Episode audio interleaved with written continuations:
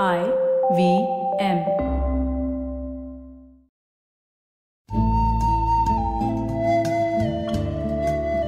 IVM के Hindi travel podcast टेढ़े मेढ़े रास्तों पर आपका स्वागत है टेढ़े मेढ़े रास्ते ही क्यों वो इसलिए कि घूमना भी तो ऐसे ही रास्तों की तरह पेचीदा और लगातार उतार चढ़ाव भरा होता है, जहाँ हर पल कुछ नया देखने और महसूस करने को मिलता रहता है। शर्त बस यही होती है कि आँख कान खुले रहने चाहिए।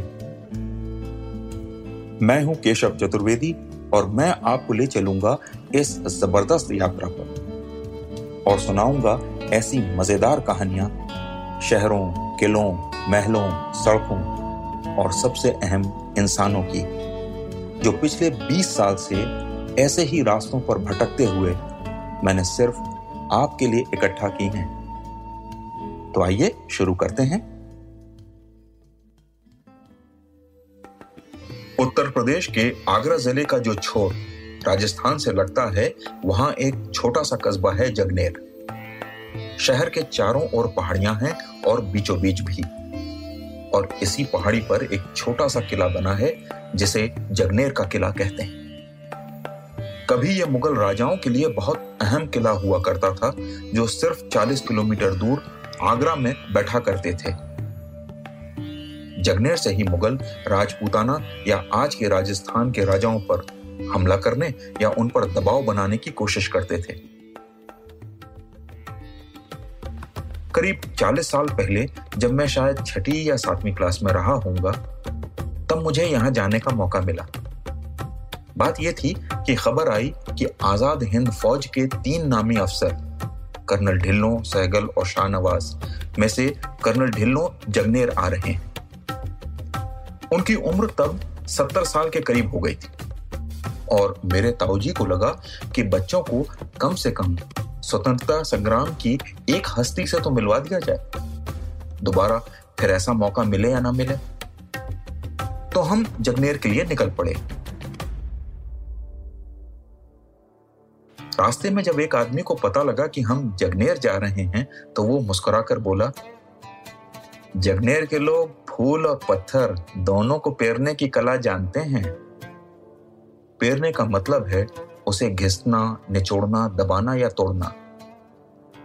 वो फिर उसी मुस्कुराहट के साथ बोला, ज़मीन को पेरते हैं तो पत्थर निकलते हैं और उन पत्थरों से सरसों के फूल को पेरते हैं। तो सरसों का तेल निकलता है। शायद इसीलिए जगनेर पत्थर और सरसों के तेल की मंडी के लिए भी जाना जाता है। खैर, हम जगनेर के पंचायत घर पहुँचे, जहाँ कुछ खरहरी यानी बिना गद्दे वाली खाटें या चारपाइयाँ पड़ी हुई थीं। कर्नल ढिल्लो वहीं पत्रकारों के बीच बैठे हुए थे। उनके पीछे पहाड़ी पर जगनेर का किला दिख रहा था। वहाँ पहुंचकर हम सब कर्नल ढिल्लो से मिले और वो जिस आत्मीयता से मिले तो लगा ही नहीं कि हम इतने बड़े आदमी से मिल रहे हैं। उनका कद ज़्यादा नहीं था, लेकिन दिखने में बिल्कुल फौजी ही लग रहे थे। वहाँ मौजूद पत्रकार उनसे आज़ाद हिंद फौज के बारे में बात कर रहे थे और हम सब भी उनकी बर्मा की लड़ाई की कहानियाँ सुन रहे थे। कुछ देर बाद यह तय हुआ कि हम सब उनके साथ किला देखने चलेंगे। पहाड़ी के नीचे से ऊपर तक करीब 300 सीढ़ियाँ थीं। हमने चढ़ना शुरू किया, लेकिन हैरानी की बात यह थी कि कर्नल साहब सबसे उम्रदार होते हुए भी सबसे आगे चल रहे थे हमारे साथ इलाके के कुछ बड़े अधिकारी भी थे और एक थोड़े उम्रदार सज्जन थे, जिनको यह कहकर साथ ले लिया गया था कि ये किले का इतिहास जानते हैं किले की तुलना अगर आगरा या दिल्ली के किले से करें तो यह बहुत छोटा है और बहुत बदहाली में है। यहाँ सिर्फ़ दीवाने आम की बिल्डिंग ही ठीक ठाक स्थिति में है। रानी का महल जो कभी सात मंजिला हुआ करता था, उसके तो आज बस अवशेष ही भर रह गए। किले में एक बावड़ी है जो हर किले में होती है। यहीं से किले की पानी की सारी जरूरतें पूरी होती थी। हमारे साथ चल रहे गाइड महोदय किले का इतिहास बता रहे थे। उनके मुताबिक इसे दसवीं शताब्दी में आल्हा उदल के मामा राजा राव जयपाल ने बनवाया था। उसके बाद उन्होंने न जाने कितने राजवंशों का नाम लिया। पवार, चंदेल, मुगल वगैरह, जिन्होंने जगनेर पर राज किया। उनकी बातों से तो लगा, अपने छोटे से आकार के मुकाबले इस किले ने काफ़ी उठापटक देखी। वे यहाँ के राजाओं की ज़बरदस्त कहानियाँ सुनाते रहे। कि कैसे खिलजियों और कुतुबुद्दीन ऐबक से लेकर इल्तुतमिश तक ने दबिश बनाई, लेकिन यहाँ के राजा हारे नहीं।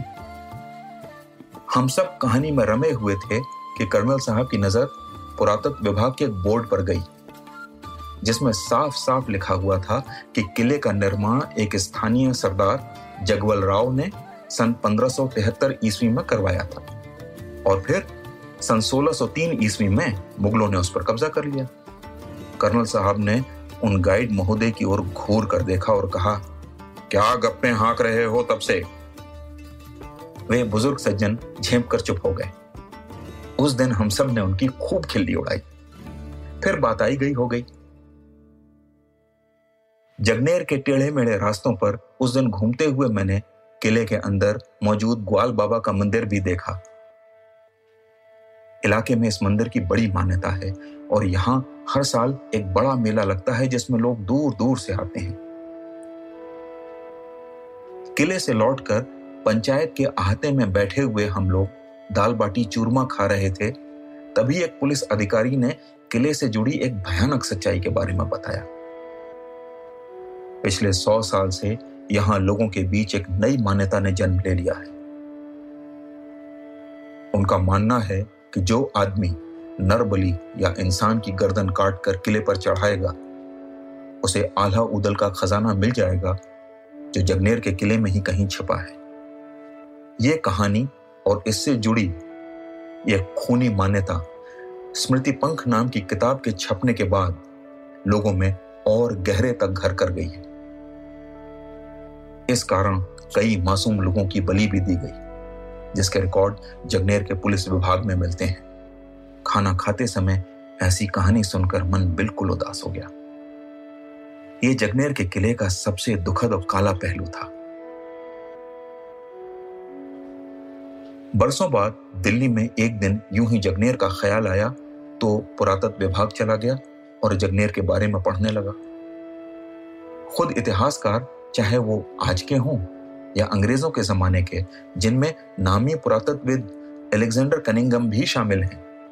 उन सबने इतना कुछ लिखा है कि इतिहास की कहानी कब सच्चाई से कल्पना का रूप ले लेती है, पता ही नहीं चलता। किला किसने बनवाया, इस पर भी कोई एक मत नहीं। उस दिन जगनेर की भूली हुई याद ने लौटकर मुझे एक बात सिखाई। हम सब उस बेचारे वृद्ध आदमी पर हंस रहे थे। लेकिन वो पूरी तरह गलत नहीं था। वो इतिहास और इलाके में प्रचलित कहानियों को मिलाकर हमें कहानी सुना रहा था। शायद इतिहास को भी ऐसे ही देखना चाहिए। हर तथ्य अस्थाई होता है जब तक कोई नया तथ्य सामने ना आ जाए।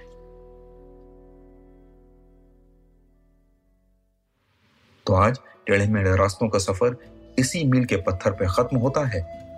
अगली कड़ी में फिर किस्सों के एक नए मोड़ पर मिलेंगे? फिर नए मील के पत्थर तक साथ चलेंगे?